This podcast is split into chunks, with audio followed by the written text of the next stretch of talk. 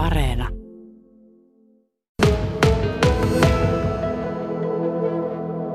Jotenkin voisi kuvitella, että huushollin järjestyksessä pitäminen pitäisi kuulua perus kansalaistaitoihin ihmisillä. Näinkö ei ole? No niinhän sitä luulisi, mutta, mutta että kyllähän se monella, monessa kodissa on se pintapuolisesti ihan siistiä, mutta sitten kun ne kaapit ja komerot avataan, niin siellä sitten pursua tavaraa paljonkin ja varastokomerot on aika täysiä. Mistä se johtuu? No se juontaa varmasti pitkälle juurensa esimerkiksi tuonne sota- ja pula-aikaan. Eli meillä se sota- ja pula-aika on tosi lähellä. Et siellä on opittu, että mistä ei luovuta ja, ja kaikki, kaikkea voisi jollain tapaa hyödyntää, että voi ehkä tarvita vielä jonain päivänä. No, onko tämä sukupolvikysymys vai löytyykö meistä nuoremmistakin samanlaisia hamstaraajia kuin sotien jälkeisistä? Kyllä meistä löytyy nuoremmistakin, että ei se katso ikää, että kyllä se sieltä on periytynyt hyvin meille jälkipolvillekin myös tämä, tämä tapa ja erila, er, vähän erilaisia ää, tämmöisiä tavarapaljouksia eri ikäisillä on. Kerro esimerkkejä.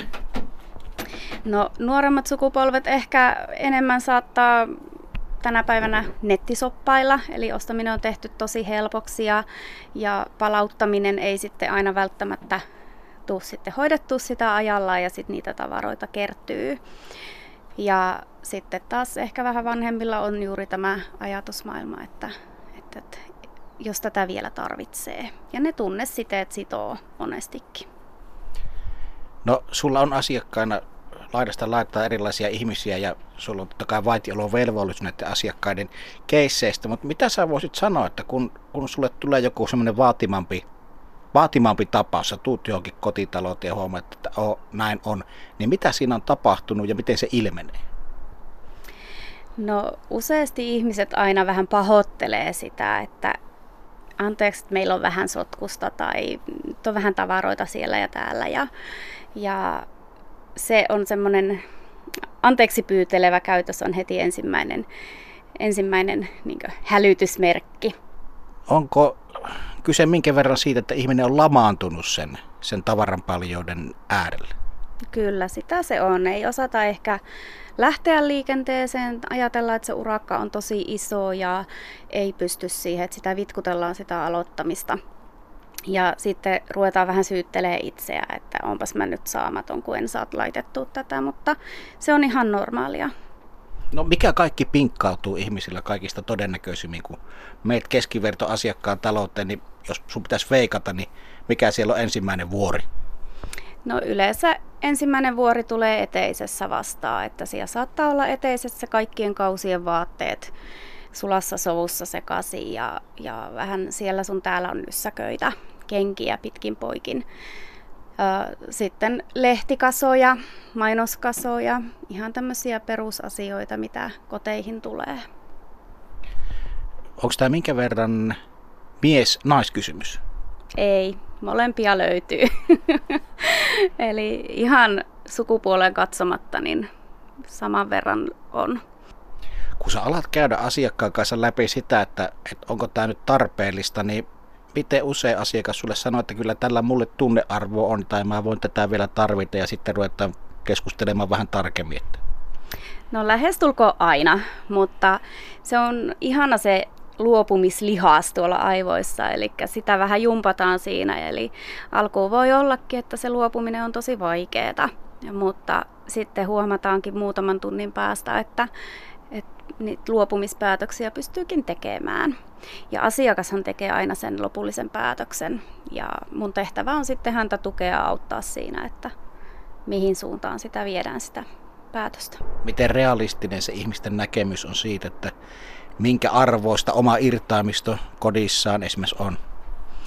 No siinä on se tunne mukana, eli niin se nostaa sitä hintaa aika rajuustikin. Eli näin raakasti sanottuna, niin kymmenes osa siitä tunnehinnasta on ehkä sitten se realistinen hinta, mitä jostakin voisi saada.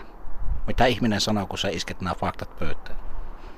No kyllähän siinä vähän aikaa saattaa haukkua, haukkua henkeä, että, että niin, niin on, näinhän se saattaa ollakin, mutta, mutta et kyllähän se on tosiasia, että kun sä sen kaupasta sen tavaran kotiin kannat ja hintalaput otat pois, niin se arvo tipahtaa saman tien, että, että, että se raha on kerran jo sinne menetetty, niin, niin, niin sitten voi miettiä sitä, että onko tärkeämpää saada sitten sitä kotia niin rauhallisemmaksi siltä tavaramäärältä vai tärkeämpää se, että minkä verran jostakin saa sitä rahaa. No miten se käytännön projekti sulla lähtee sitten asiakkaan kanssa, eli minkälaisia vaiheita siinä tulee, kun avataan, avataan komero-ovi? No ensin me asetetaan asiakkaan kanssa aina tavoite, mitä me halutaan siltä saada siltä työltä aikaiseksi. Ja asiakkaan kanssa on tehty jo siinä vaiheessa selväksi se, että kannattaa se uuden tavaran sisään tuleminen pysäyttää. Siksi aikaa, kunnes se kodin tavaramäärä on käyty läpi. Ja sitten lähdetään kartottamaan sieltä, että mitä siellä on, löytyy siitä tilasta, mitä karsitaan. Ja sitten lähdetään kylmäviileesti kaikki käymään läpi. Sitten lajitellaan ne tietysti niin omiin paikkoihinsa, että mitkä lähtee pois, mitkä menee roskiin ja mitkä menee kierrätykseen. Ja jos asiakas on sitten varannut kirpputoripöydän, niin sitten kirpputoritavarat, mitä hän haluaa sitten myydä, niin laitetaan erikseen. Mulla on kyllä kuitenkin semmoinen kutina, että tälle keväälle ihmiset on ollut järjestelmällisempiä varastojensa ja kaikkien romukaappiensa kanssa. Onko tämä pelkkä luulo? No kyllä sä oot ihan oikeassa siinä. Eli kyllä tämä korona teki sen, että ihmiset huomas kotona, että täällä saattaisi olla jotain tehtävissä näille tavaramäärälle ja, ja paljon on ihmiset päässeet vauhtiin siinä karsimisessa, mutta moni sitten hyydyttää myös itsensä, että innostuu ja sitten sen työmäärä alla sit saattaa, saattaa sitten käydä silleen, että ei jaksakaan viedä sitä loppuun asti.